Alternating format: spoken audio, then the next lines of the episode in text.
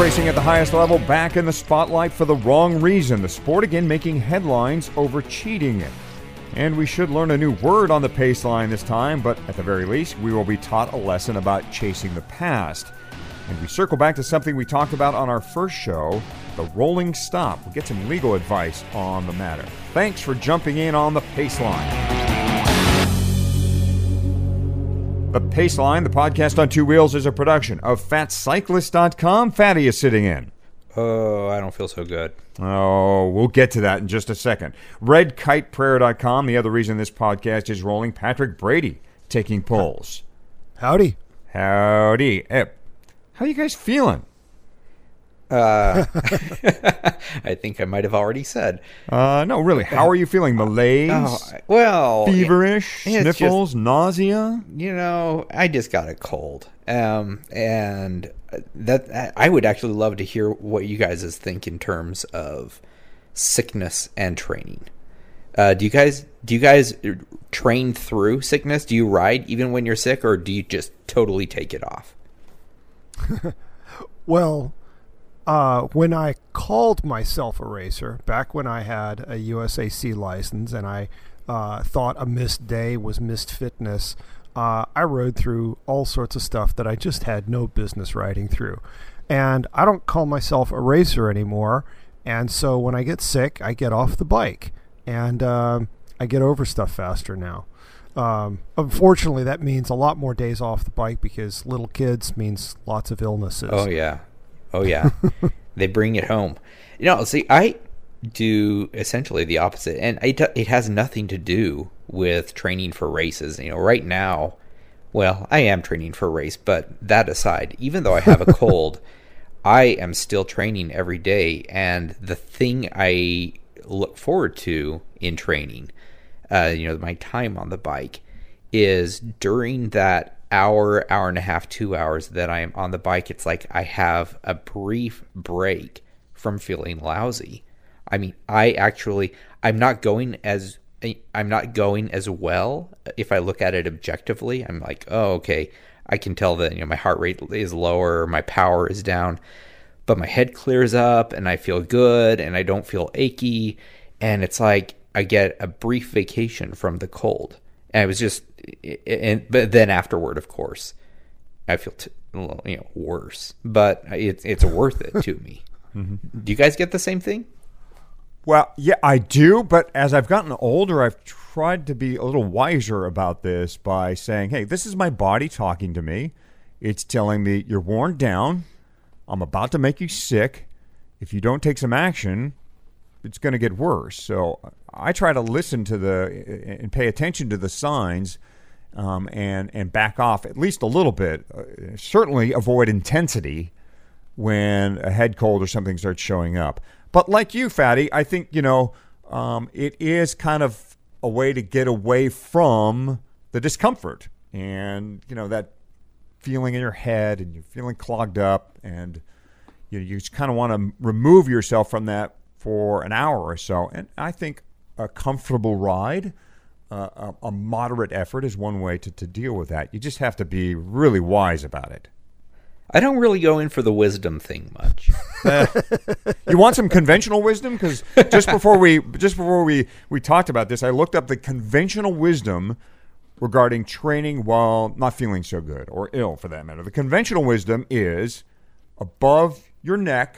If, in other words, if the cold or the symptoms are above your neck, it's okay to go ahead and get out there and move around a little bit. If it's Yeah. below your neck, if it's in your chest, if it's in your stomach, you know, if you're feeling bronchial or or a sinus infection coming on, you probably should head for some rest at that point and go ahead and and miss on your training. Now, there's also a bunch of stuff we can get into about how to resume your training once you do pay attention to your body, but that's the conventional wisdom. Do, do either of you follow conventional wisdom?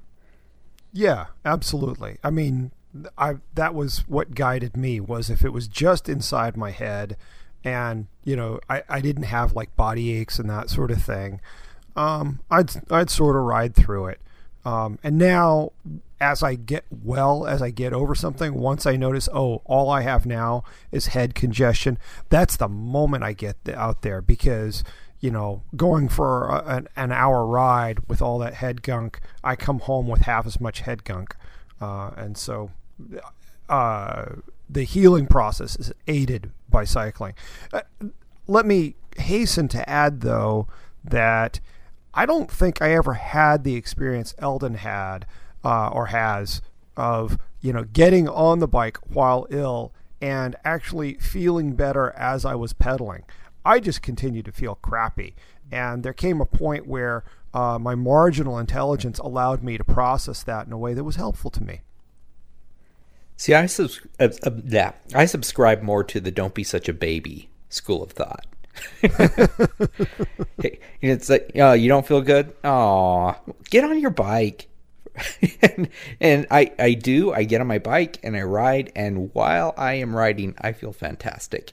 And then 30 seconds after I'm done, it's like all of the congestion and all of the nastiness that uh, has been deferred during my ride, it comes back to me in spades. And I guess I figure that it's worth that price. Yeah, but Fatty, currently you have this dungeon of pain set up where you go down into your basement and do these intervals. Uh-huh. So if you have a head cold, what happens to the to the intervals? What happens to the over unders you're doing all this lactate threshold work you're doing?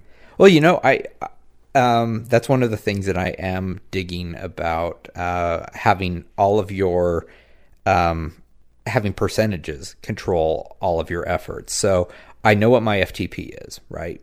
And with TrainerRoad that I'm using, uh, when I'm sick, if I am feeling during the first interval that I am just not going to be able to finish it, I just hit the little minus on it and it drops it by 5%. You know, I press it again, you know, and I'm going at 90%. So I'm still going as hard as I can for a particular interval, but that is just, you know, 10% less than when I'm feeling well.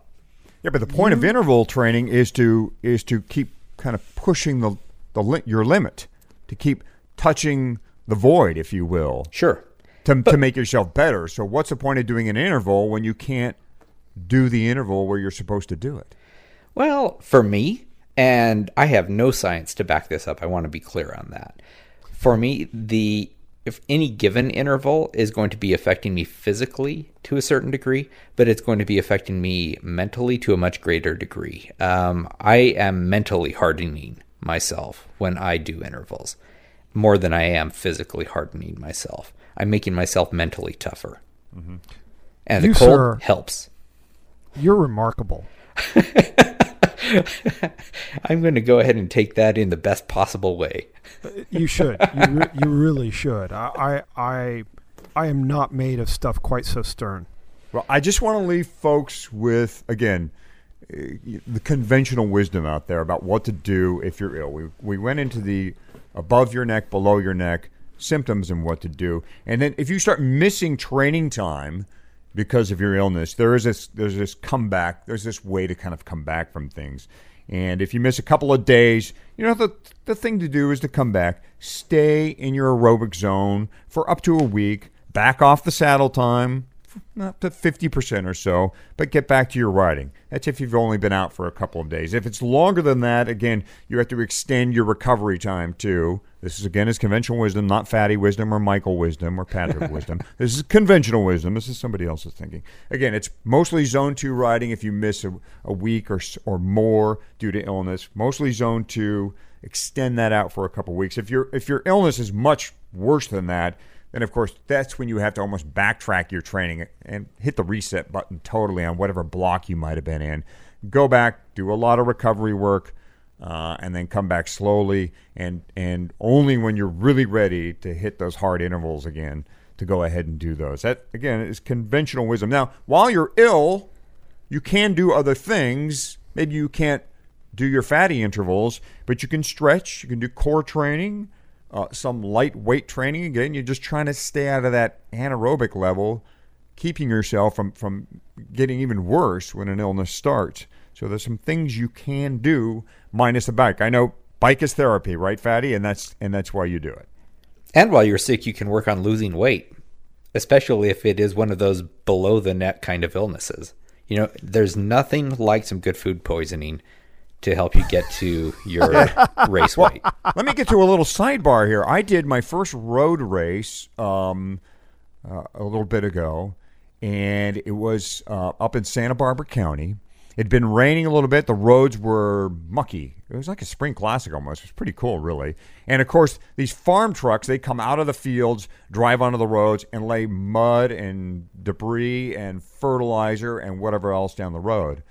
Um, did the race that night. I woke up in the middle of the night, nause- nauseated, uh, feverish. I thought I was down for the count. Now I bounced back pretty quick, but uh, I have this bizarre problem with racing in, in agricultural areas, and they seem to make me ill. I'm not kidding. I mean, I've walked away from Bakersfield races with sinus infections. Um, Is it the fertilizer or churned soil or what is it? I'm, I'm really looking ya? for answers because I- I finally put two and two together just I think last year when I got another sinus infection after racing in Bakersfield. Now that there's something going on in these these ag areas that that really bother me and make me ill, sometimes violently.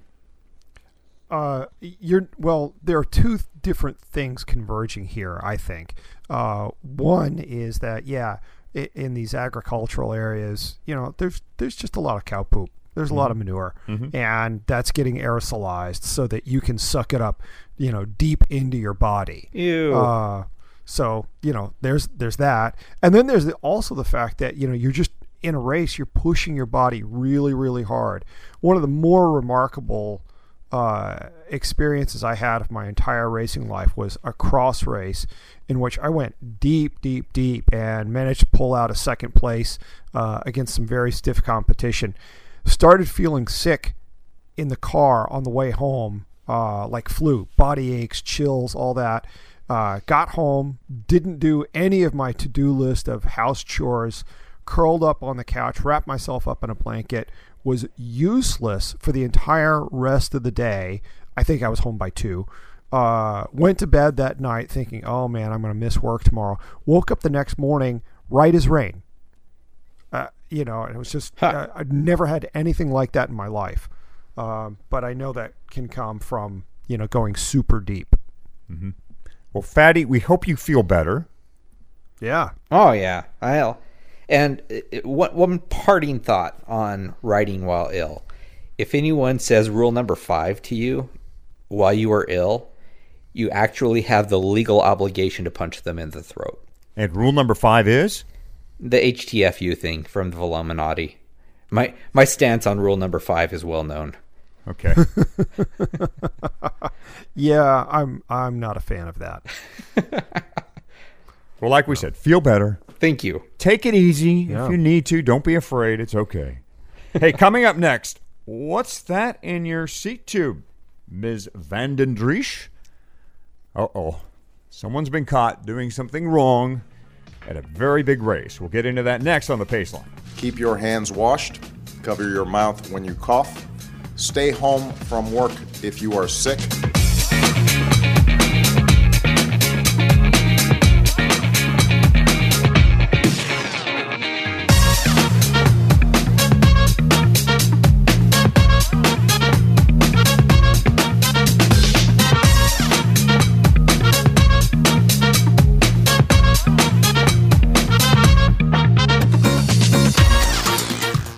Thanks for finding the pace line. Uh, we go to the scandal now at Cross Worlds.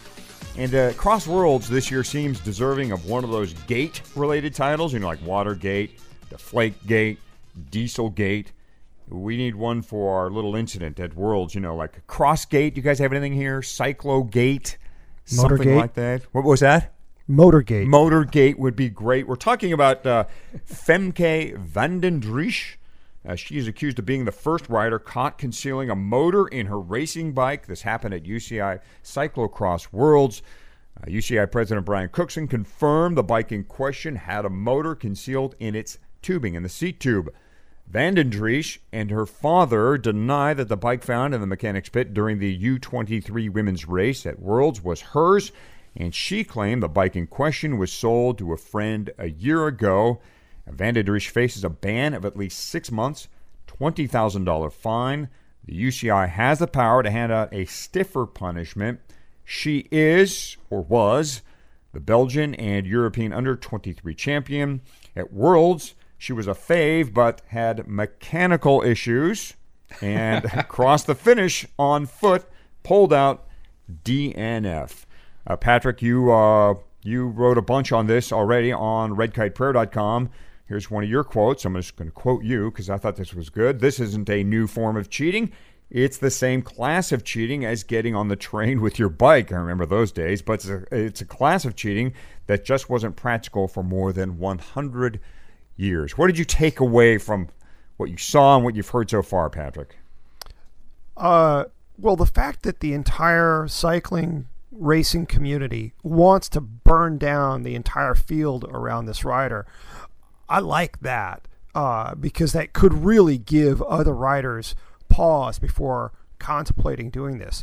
We've been really, really bad at uh, finding ways to discourage people from doing uh, traditional biological doping. Um, but I would like to see this one nipped in the bud. Um, you know, who knows if it's going to be effective, but uh, it's nice that everyone's speaking out so vociferously against it. Of course, it is also troubling that, you know, you've got guys uh, like Eddie Merckx saying lifetime ban for this, and yet they're curiously silent on why we shouldn't also pursue lifetime bans on people for uh, more traditional forms of doping. Um, I'm at a point where just lifetime bans for them all. First offense, boom, you're done. Uh, I had a reader come back at me with, you know, well, what about supplements? What about tainted supplements? It's like, well, uh, you know, strict liability, stop using supplements. Mm-hmm. Is is this case currently still circumstantial, or in your minds, is it an open and shut deal? Oh, the excuse is just so dog ate my homework. It's not my stuff. I did not have sex with that woman. I, am thinking I'm more of the Monty Python uh, Dead Parrot sketch is kind of how it feels. it's pining for the fjords. it's, it's, not a dead parrot. It, I mean, it really is. It's it's a hilarious, hilarious um, uh, I, I, don't know. It, it's there really it's is a sketch to be built there. Mm-hmm. How about the bike company here, Villiers? Am I pronouncing that right, Patrick? Your your yeah. French Italian is better than mine.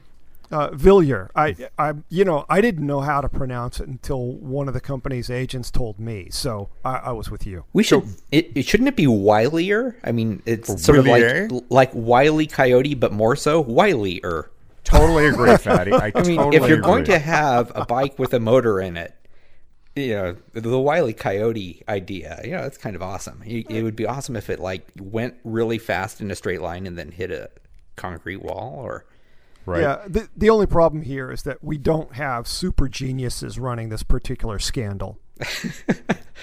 so you're so you're thinking the Wiley Coyote was a super genius. Well, I mean, self-professed, you, you know, know. But we should well, back up a little bit and say that Villiers is in that they're massively uh, they are possible uh, they are possibly the victimiest of all the victims in this, right? No question.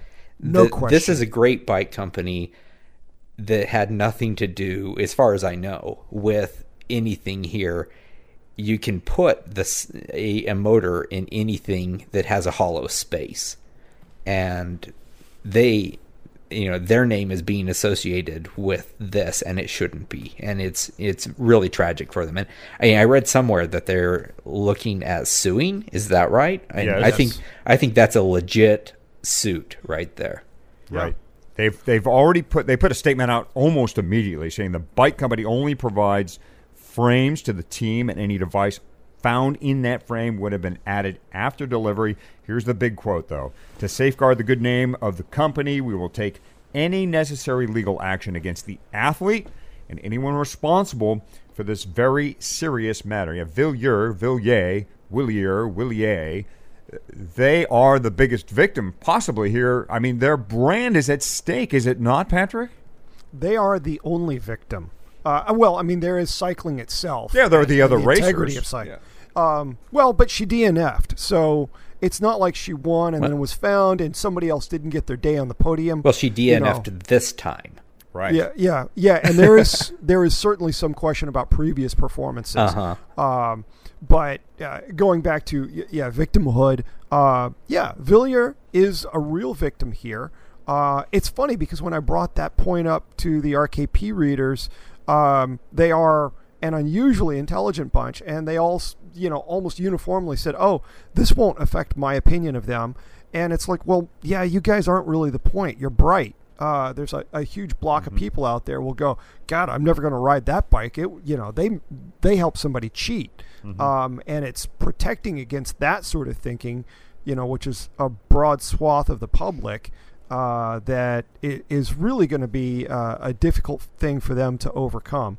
Although, you know, I certainly hope uh, that it does happen for them, you know, quickly, and their their swift action on this, I think, is warranted. There's been some other crazy stuff surrounding this story. I couldn't believe some of these other details I read in the fallout. Uh, first of all, Femke's brother Niels is currently serving a suspension for doping. Gets Oh, better just though. any doping. Yeah, EPO. EPO, right. It gets better, though. The brother, Niels, and the father are facing criminal charges for trying to steal two expensive parakeets from a local pet store in Belgium. They're pining for the fjords. And then back to Villiers, uh, the, some Dutch online retailer, for a while at least, was offering the same cross bike with a motor in it for 5500 bucks online. It's been taken off since. So uh, that's just some of the nutty stuff that's been going on as a kind of a sidelight to this whole circus that we've Yeah. heard about. Um, I think you guys are missing the really the really exciting opportunity here though. Consider this. What if there was a class of racing where this was allowed? Go ahead, put your motor in your bike. Make it the most awesome motor you possibly can. And dope to the gills. Go for it we would see some class. of the fa- and just you know a, a hill climb class of uh, of um, absolute no holds barred racing.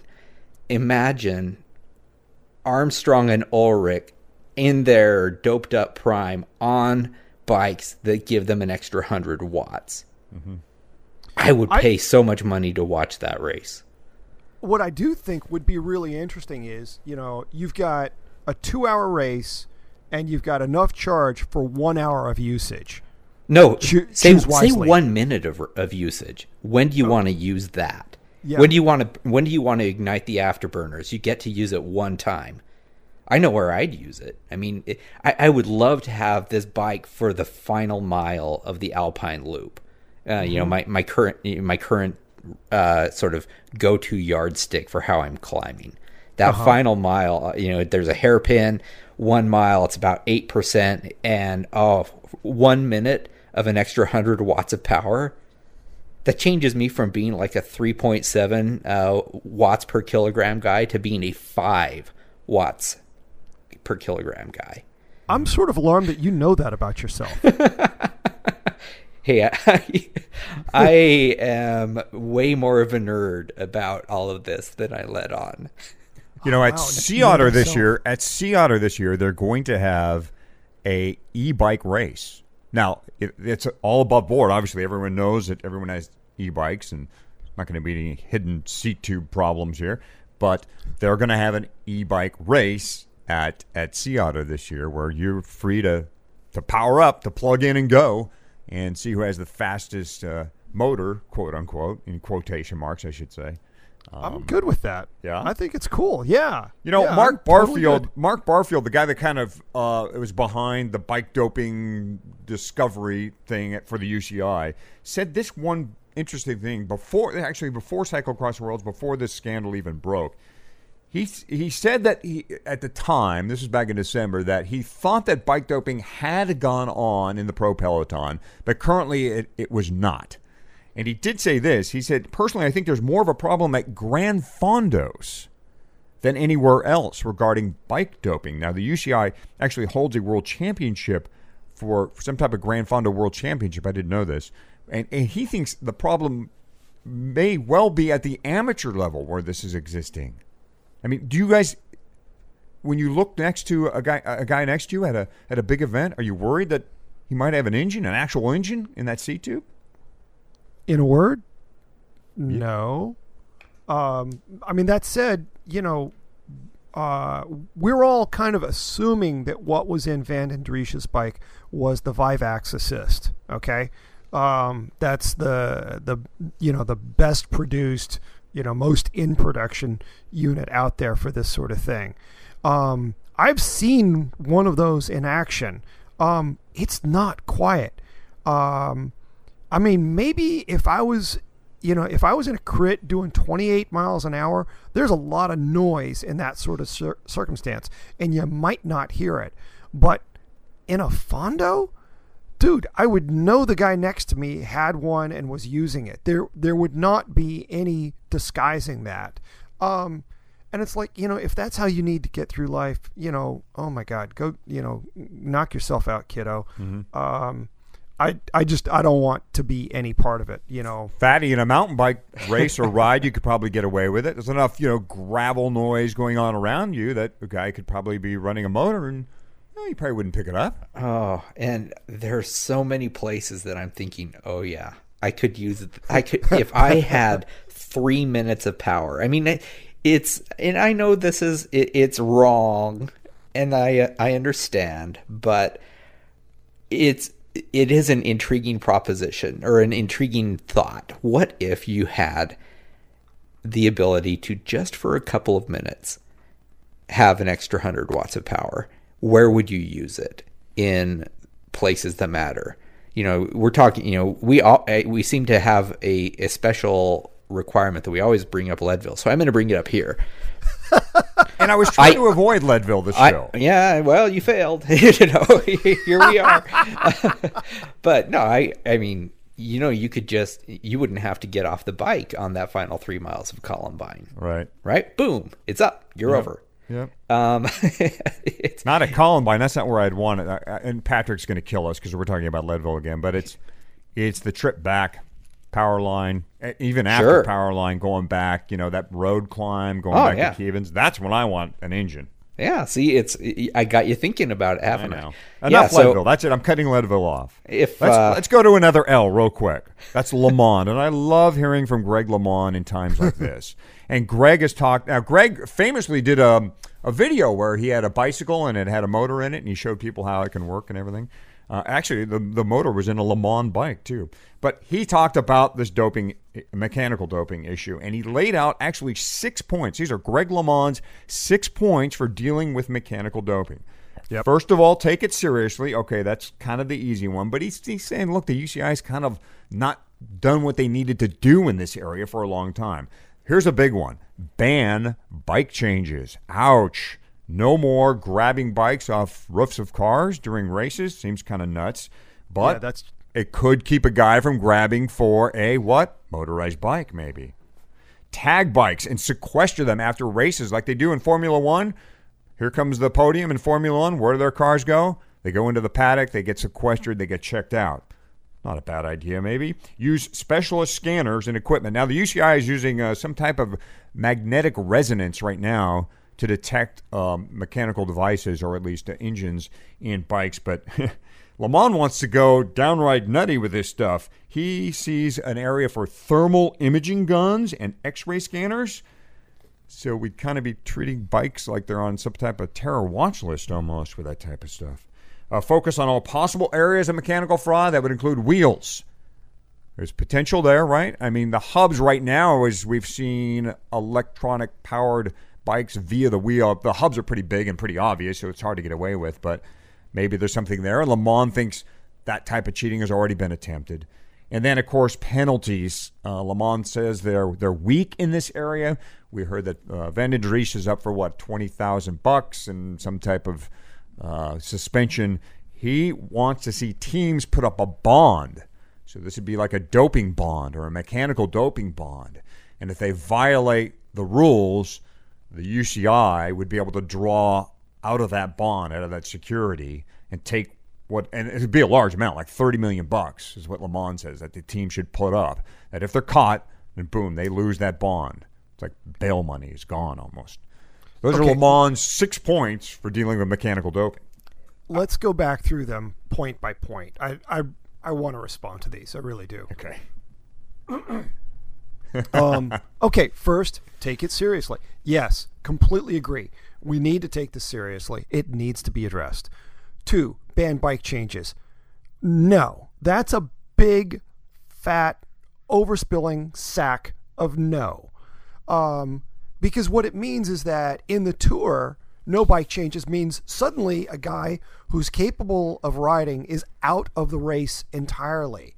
If you're going to sequester bikes, point number three, uh, after the race is over, you know, you can do all of a team's bikes, not just the ones that were definitely used in that day's stage. Um, I don't, I don't think it's that much harder. You know, it's not like a team shows up to a race with 30 extra bikes per rider. Um, so just check all of the bikes. Um, so that takes care of two and three. Also, cyclocross, you ban bike changes, you kill cyclocross. Come on, really? Um, and then uh, special scanners and equipment, yeah, sure, absolutely. Use every tool at your disposal. Um, number five, all possible areas of mechanical fraud. This is the one where I want people to think uh, critically about this. Um, you know, we we were just talking about the problems that uh, Wilier uh, uh, faces relative to their reputation with being associated with uh, you know this this form of cheating. Um, I really think that you know the the black eye, as I called it here, is something that will uh, really inform the actions of you know all the manufacturers out there. I don't think Zipp is going to want to ever have anything to do with you know electromagnets put in their wheels. You know, same for ENVE, Reynolds, all these big brands.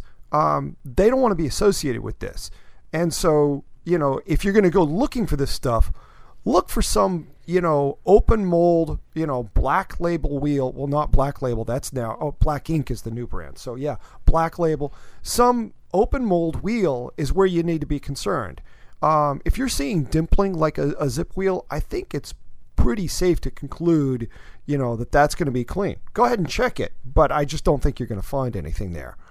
Um, his final point penalties yes. Absolutely yes.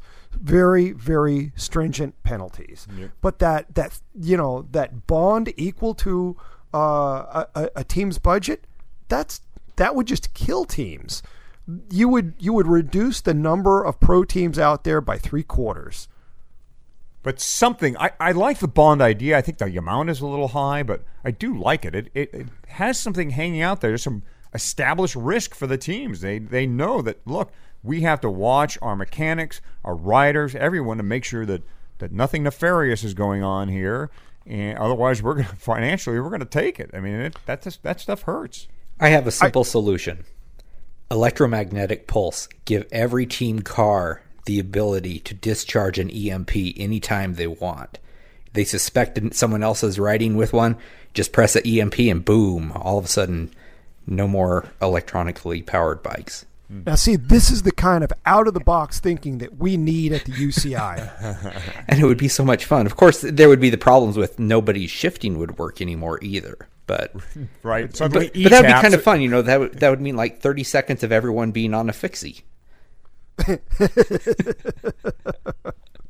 Not terrible. Well, I Not guess more of a terrible single speed than a fixie, but you get the point. That would be kind of awesome. Right. Right. i like it a lot yes Well, the, yeah, the worst is probably yet to come for Femke Van den Driessche. She, we're still yet to find out about her penalty and what's going to happen to her career. It's probably over, but uh, so there's that to come yet from the UCI, and of course, any of these points that they may want to take up from Mr. LeMond might be another road they want to take.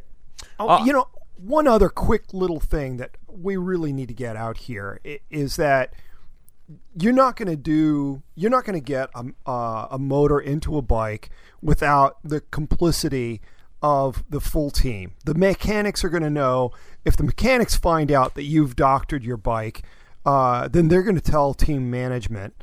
Uh, and once management knows, either they're going to put an end to it or it means that they're part of it. Uh, so this is one of those things where it you can't do this in private, like inject steroids or EPO or something like that. This is something that uh, when it turns up, we're going to know instantly that the entire team is a part of it. Yeah, and hopefully there'll be a Betsy Andreu or an Emma O'Reilly standing there watching or hearing this happen and, you know, have the strength to come forward and report it. Because that's the tough bit getting people to, to rat out their, their, their fellow writers. All I can say is that my friends probably ought to start watching to see the size of my seat bag and perhaps the type of bottles I use to change, uh, corresponding with sudden ability to outsprint them on 12% climbs. All right, up next, uh, whatever happened to Italian road bike handling? Uh, this is a segment we're going to get into about an article that Patrick wrote, and I think in the process too, you're going to learn a new word here on the Paceline.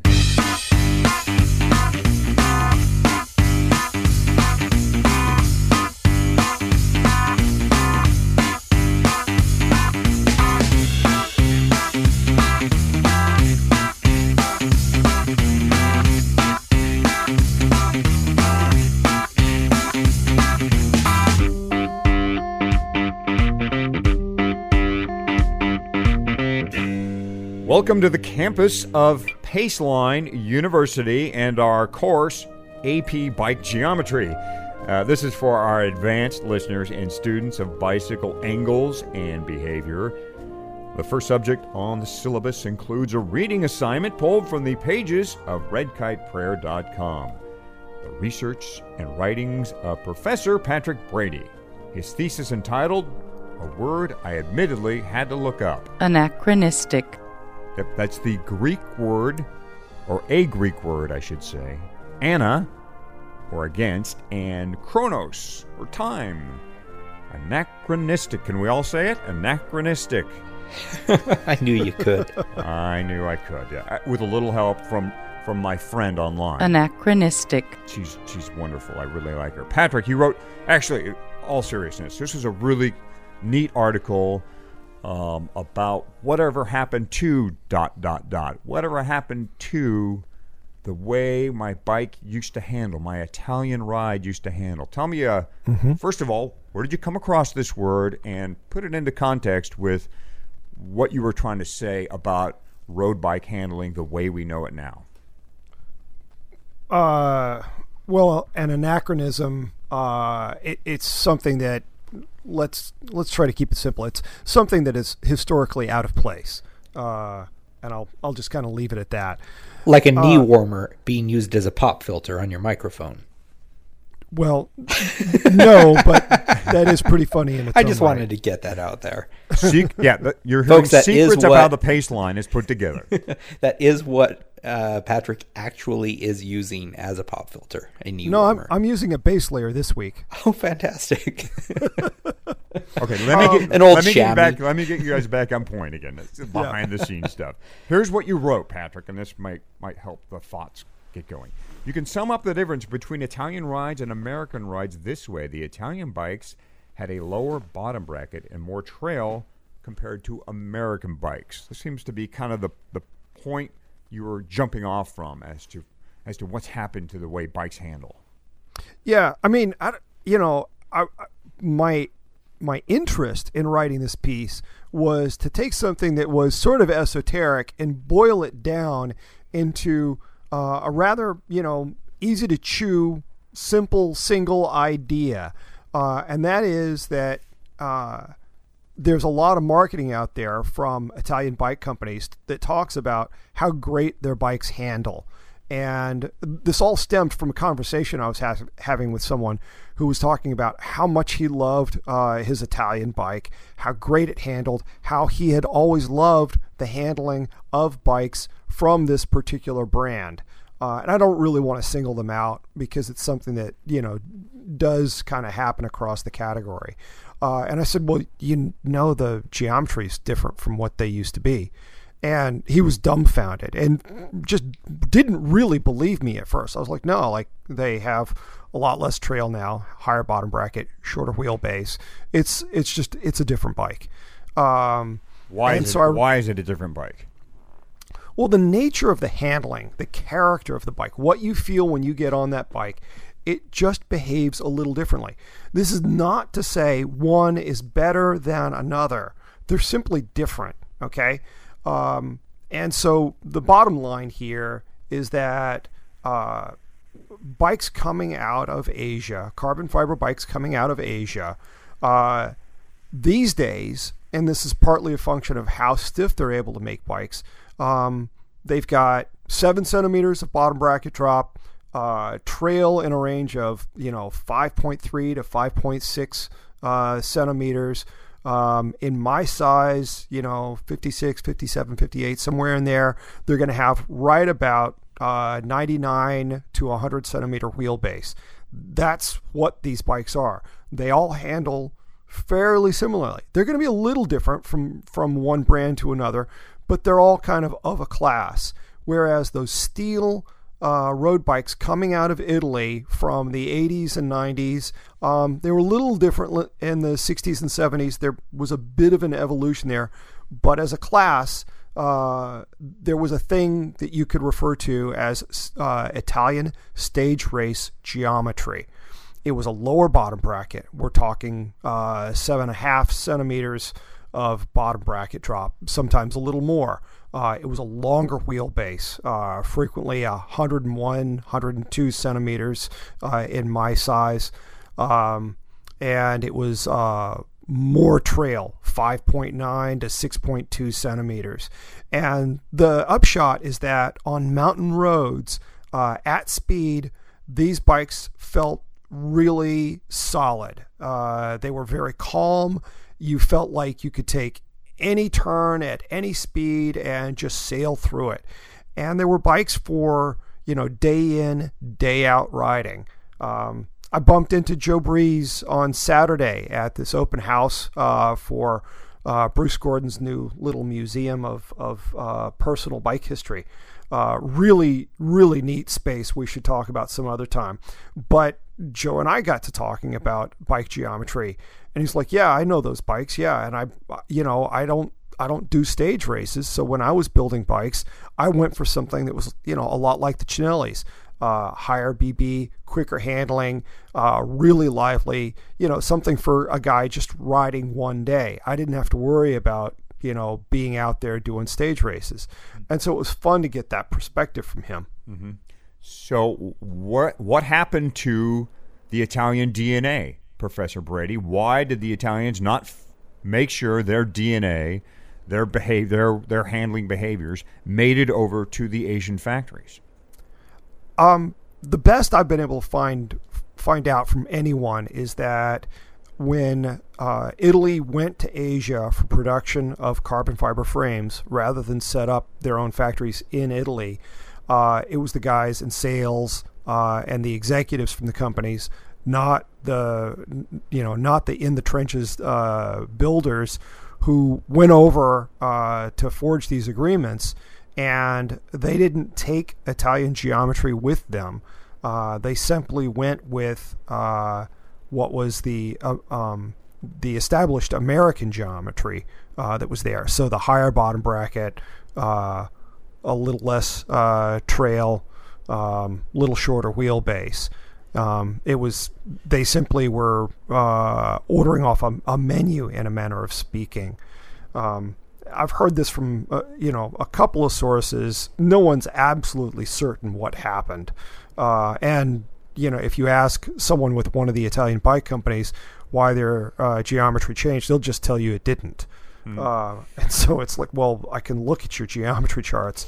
Uh, but they also treated uh, geometry as uh, a, a, trade secret, uh, which was kind of laughable. Mm. Um, so, I, you know, the big thing was that transition to Asia for the production of uh, of carbon fiber bikes, um, and part of the driver for that geometry in the first place uh, was the American government, if you can believe this, the CPSC. Uh, they have uh, regulations regarding bicycle geometry as pertains to pedal strike. And so that's a function of lean angle. Mm-hmm. And they didn't want you to be able to hit a pedal at a certain uh, angle. I, I forget what that actual angle is. But the way you know most bike companies did the math because they didn't actually specify uh, what your bottom bracket drop had to be. They specified that you couldn't strike it at said angle. Um, and so That's an easy get around, though. You just put shorter cranks on. Yeah, yeah. Uh, the upshot is that by and large, everyone ended up at about seven centimeters of bottom bracket drop. Yeah. Uh, so uh, that was uh, that was the driver. Fatty, this has been quite a quite a class. What have you What are you drawing away from this about how bikes should handle? What's your expectation out of out of a bike when you get on it, as far as handling is concerned? I I think that I would not be able to tell the difference. Um, you know, I've been riding for 20 years, and I get on a bike, and generally I have the sensation that it either fits or it doesn't fit. What I would love to see is for the given person who notices the millimeter differences and the feel of a bike from 20 years ago versus the feel of a bike now and the geometry paint two bikes identically with a different geometry and find out a hundred you know have a hundred people ride them and find out how many of them can tell the difference Um, probably Patrick, if he's in the group, he would Yeah. be one. yeah so I, would like to say I probably could. I, I'm fairly sensitive to that type of thing. Um, people all the time ask me, you know, you have two road bikes, aren't they just two road bikes? I go, no, no, no. They have completely different behaviors Yeah. based on their geometry. mean, and I think that there are there are people like you who are like that, but I think that there are people who think they are like that, but aren't. That what they are getting caught up in is the emotion. As a uh, something I am not proud of, but which I have actually done. Um, there was a guy who was a millimeter guy, you know, a half millimeter guy, and he was always fiddling with his bike and adjusting his seat post up and down to, you know, tiny, tiny variances. And while his bike was in the shop one time, we dropped it a full centimeter and without telling him. and, And he did the ride without noticing that there was the difference. and then you told him, Uh huh.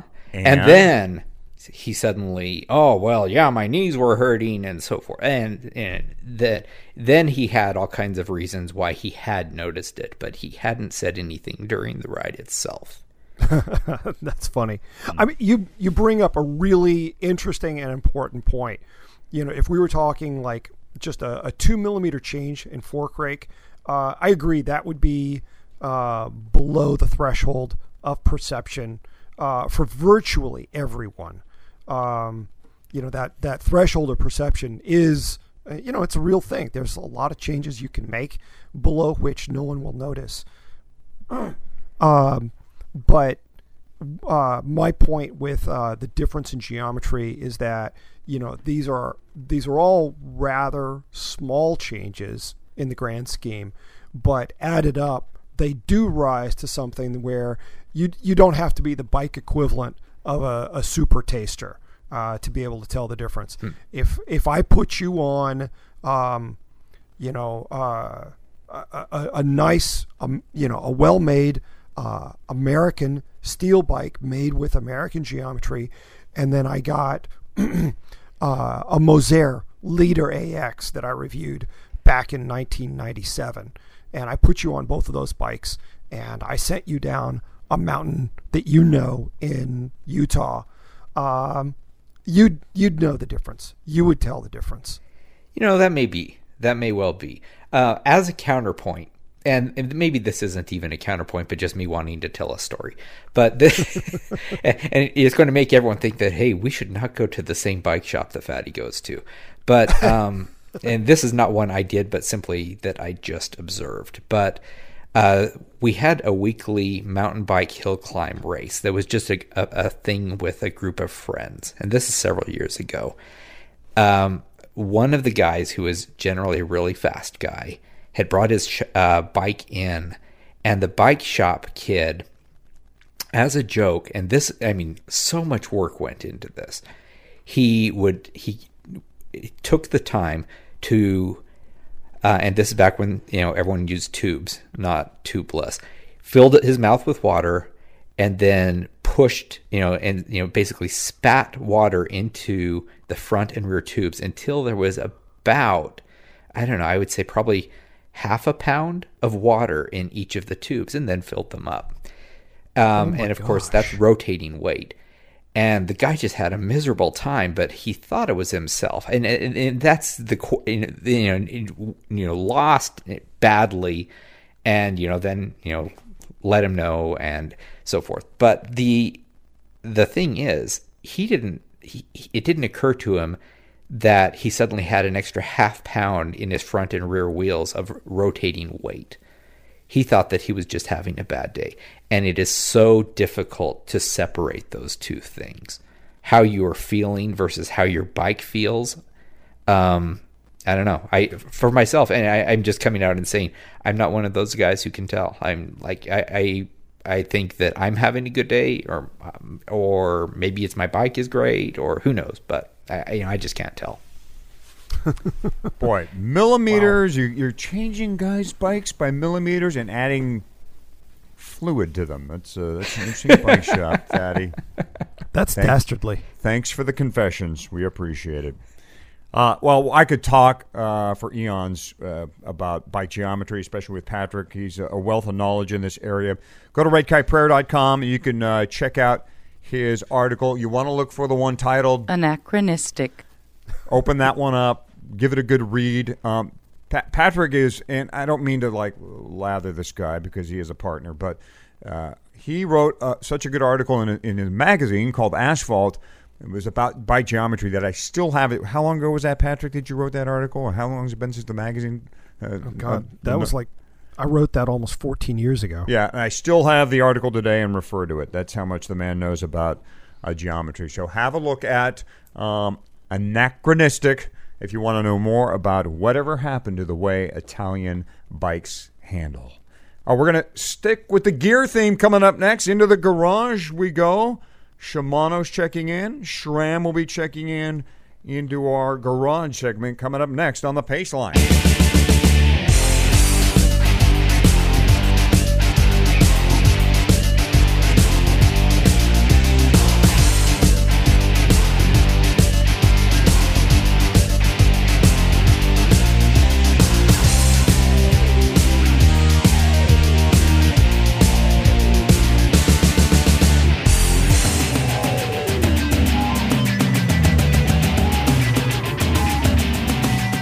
Into the garage we go now on the pace line, and actually, uh, we're checking out our workbench in the garage where we find a, a couple of items that uh, some of our favorite companies have been working on and talking about. First of all, Shimano, guys.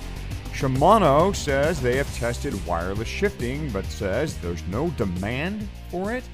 SRAM, of course, would beg to differ because they have eTap now, and it's all the rage. Uh, got a good look at Interbike, and man, people were just talking about it everywhere. The install videos have started to come out on SRAM eTap. Makes it look pretty easy. I don't know, Shimano, but they say their top level teams are not asking for it, and there is a lack of confidence in the entire idea of wireless shifting. How could this be? Oh man, this is a mess. Um, I actually had a meeting with Shimano recently, and uh, first, it needs to be acknowledged that the guy who said this works for Shimano in the UK. Um, he's he wasn't really someone authorized to speak on behalf of the company about this, and so uh, I can say that uh, Shimano employees in the U.S. are utterly alarmed at this, and you know we're banging their heads with pieces of wood after that came out. Uh, everyone knows that there's demand for it. People like the idea of wireless. Okay, uh, Shimano gets that. This guy might not, but Shimano gets that. Uh, their thing is that they don't release uh, a technology or make a change in technology until they're certain it's bulletproof. You know, for about five minutes, there was a, a Shimano carbon fiber crank uh, as part of their 7800 uh, series of Dura Ace. Um, they managed to make it. It was, I want to say, like 10 grams lighter, but no stiffer uh, than aluminum, and they discontinued it because they decided it just it wasn't worth it. It was crazy expensive, but wasn't actually superior to what they could do in aluminum, so they stopped it. Uh, that's always been their mo. Is they will they will go with the technology once they're certain it improves upon the current situation. Mm-hmm. And this is the company that came out with Di2. Look, they were in SRAM's they were in SRAM's boots not too long ago. People were looking at them cross-eyed, going, "Who needs electronic shifting? No one needs that. Come on." But Shimano stuck with it, and now look, now you see it uh, in a number of locations, including on mountain bikes. Um, so it's I, I was having understand trying to understand if this was just them trying to position themselves, spin it their way a little bit. Oh, that SRAM tap, look the other way. It's really not necessary. Or if they were really being honest here, like, no, there's no demand. Really, it seems hard to believe, doesn't it, Fatty? You know, I am going to say that the demand is for sure there, and the idea of just so easily um, affixing your derailleurs and the batteries and the levers, and then you're done and no wiring. That is so such a beautiful idea. But I don't do any of my own work anyway. I I have a guy who does my work. Check out racercycleservice.com. Uh, my, you know, this guy's been my mechanic for 20 years, so it make, it would make his job wow. easier. Um, would it make my life any easier? I don't know, but the fact is, um, and I'm I'm going to come off as a Shimano fanboy, but I'm also a SRAM fanboy. Uh, for last year, I rode with the um, with the XTR Di2 on my mountain bike, and it was such a phenomenal experience. I mean, just wonderful. Uh, one paddle, uh, shifting both the front and rear derailleur at the right time for the you know setting up the right gear. It was just so amazing. And the year before, I was riding with uh, XX1, and it was so amazing. Mm-hmm. What I love has not a ton to do with whether we are wireless or wired, but the fact that there is an incredible level of innovation happening right now. And SRAM is there, Shimano is there. I assume that Campy is there. I just, you know, I don't ride with it myself. And, you know, whether regardless of where the wires are, how many there are, or whether it is mechanical or or electronic, stuff has just gotten so good, mm-hmm. and I yep. I am just loving it. So that's uh, let's get to SRAM then. They're pushing the envelope yet again. They seem to be the company that, sure. that does this currently, and now we're hearing that they are close to releasing a 12-speed cassette. It would be a 1050 cog set called the Eagle would be in their X01 line or their X01 line. And looks like we probably could see this at Sea Otter. That would make sense. Now, the 12th cog would kind of overlap the hub flange, um, similar to what Shimano does with the new 11 speed XTR. You'd have this uh, 400% range, and it would really, I mean, if you're talking about a 1050 cassette, that, that's uh, a 12 speed cassette, that's a major, major deal. But Maybe the bigger deal is that would just eliminate the front derailleur altogether. What would we need those for? Oh, easy, easy, easy, easy. No crazy talk here, please. I, I spent the morning looking at one by systems uh, with this in mind. In fact, going, man, it's gonna we're close, aren't we? We're close to getting rid of the front. At least SRAM seems like they want to get rid of the front derailleur. And with a 1050, isn't that what we're doing? I live in a place that has, you know, pretty good hills and occasional mountains. Um, you know, and lots and lots of steep stuff. I was I was looking at a Strava ride yesterday, and there was 19 and 20 percent stuff uh, I did in my ride yesterday, uh, at least as reported by Strava. Um, you know, I, if we do the math on a 10, 50, 12 speed cassette, there are some five tooth jumps in there. Um, you know, for for time trials, team time trials, and individual time trials, I used to run a 13 18 straight block. That was one tooth jumps. Uh, now I'm expected to be happy about a five tooth jump. I'm, there could even be a six tooth jump in there. I don't I don't know. I haven't seen the actual breakdown on how they expect these steps to go. But you know, if you do say a three tooth jump from a 10 to 13, my legs are not going to be happy about that. They are not going to be cooperative. You do get know? the extra cog, so it's Oh. 12. Woo. That mitigating is not getting to you. huh? You don't. You don't. You're not buying into that. Fatty though, mountain bikers got to be uh, jumping up and down for something like this, don't you think? Yeah, absolutely. But we're already uh, we're already used to not riding with a front derailleur. I you look at any bike. Um, no, I, I shouldn't say any bike, but most of the bikes I see around here, and we certainly have a lot of climbing. But everyone is running one bys right now, and having a little bit of a smaller cog jump sounds pretty good. Uh, but you know, honestly, the uh, what I would what I would love to have is the Shimano uh, e shifting with compared with the SRAM uh, one by setup, and we got the best of both worlds.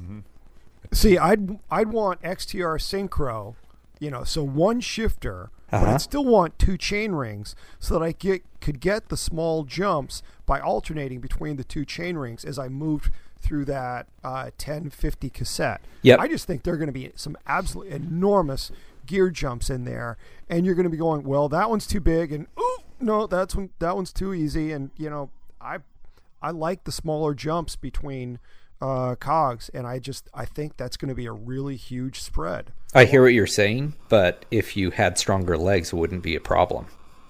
Ooh, that hurt. that did I'm, hurt. I'm going to have to put some aloe on after this. Well, it seems like mountain bikers do have less of a problem with one by. I think because the terrain is just so different. I mean, you know, roadies, it rolls more. The changes in pitch aren't as dramatic as they are in mountain biking. So roadies are, are more into the fine tuning of what gear they are in. Mountain bikers tend to power through things a little bit more. They handle the steep pitches and the jumps to, to some downhills uh, much more dramatically. So the one by system seems to just slot right into them. Next question is for SRAM: is can they convert more road applications? I mean, on their current Force one by stuff, they talk about it being used in triathlons and for TT bikes and all sorts of things like that. Um, so clearly, they are they're pushing the envelope once again, going 12 and uh, 1050. That is quite a cassette and will call for quite a rear derailleur, too, to handle that kind of chain wrap.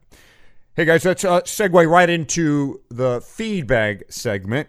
And we find just one item in there uh, this week, and it's actually something we've touched on before on the show. San Francisco Mayor Ed Lee has made good on his threat to veto legislation that would have deprioritized ticketing cyclists who safely roll through stop signs. He said, Mayor Lee did, the ordinance does not promote balanced public safety for all the diverse users of our streets. Rather, it trades safety for convenience. So the Idaho stop law, as it's known, will not be happening in San Francisco for the time being. San Francisco supervisors had passed that ordinance previously. Now, we talked about that ordinance in our first show, and we talked a lot about our treatment of stop signs, how it affects our reputation as cyclists.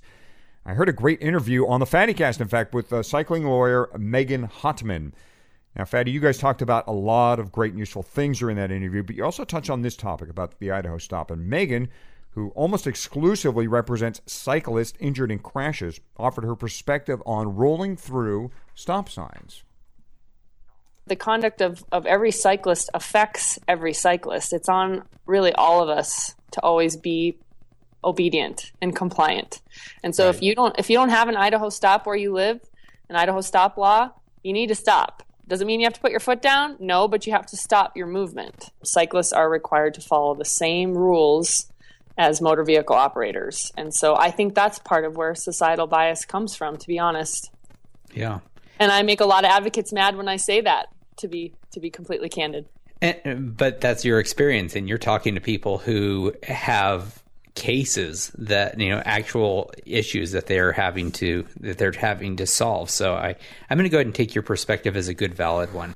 Such a great interview I had with Megan, and she makes a really good point. And I want to differentiate between culpable and what is the right thing to do.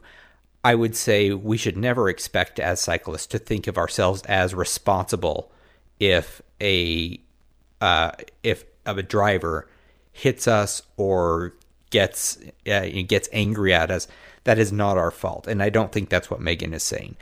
But we all do have the ability to act as really positive ambassadors for the for the thing that we love for cycling.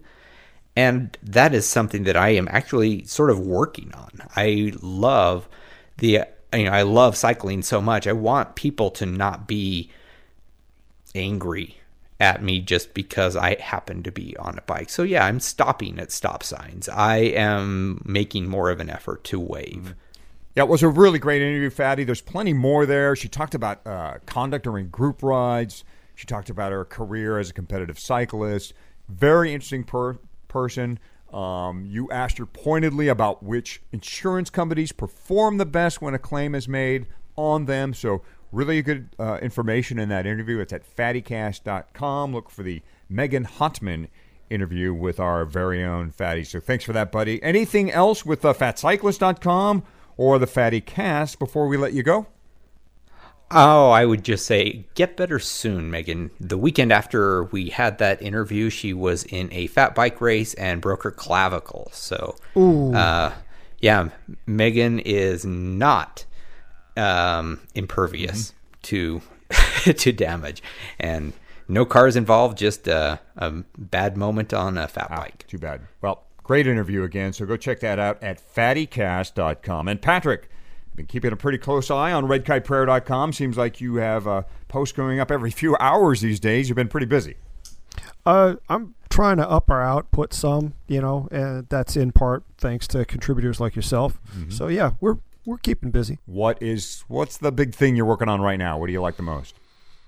Well, I've got a travel piece about visiting uh, Elden's neck of the woods uh, this past Labor Day. Uh, I did a trip to Park City, did a bunch of mountain biking, so working on that, and also working on a review of the Look 765, their Fondo bike, uh, which um, it, it- kind of an unusual one there in that the first couple rides I wasn't really wild about it, and then uh, as I rode it more, kind of really came to appreciate it.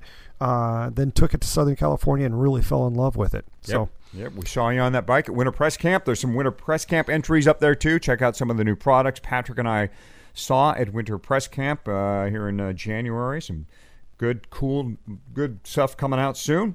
Uh, this podcast, by the way, is now in wide distribution, guys. We're on uh, iTunes. yay! Uh, we should be on Stitcher anytime now. Of course, you can find it at redkiteprayer.com. Uh, if you stumble over to, to fatcyclist.com, Fatty will point yeah. you in the right direction too. So you should be able to sign up for this podcast, uh, download it, or subscribe to it, or use your Android phone and get attached that way to it. Uh, lots of ways to stay in touch with the Paceline. And then at redkiteprayer.com, we also have show notes and links to stuff we've talked about uh, on the show, and usually a picture too that goes along with what we've been uh, discussing here. So find us on all those locations. Our next show is already in the works, so we will be talking to you soon.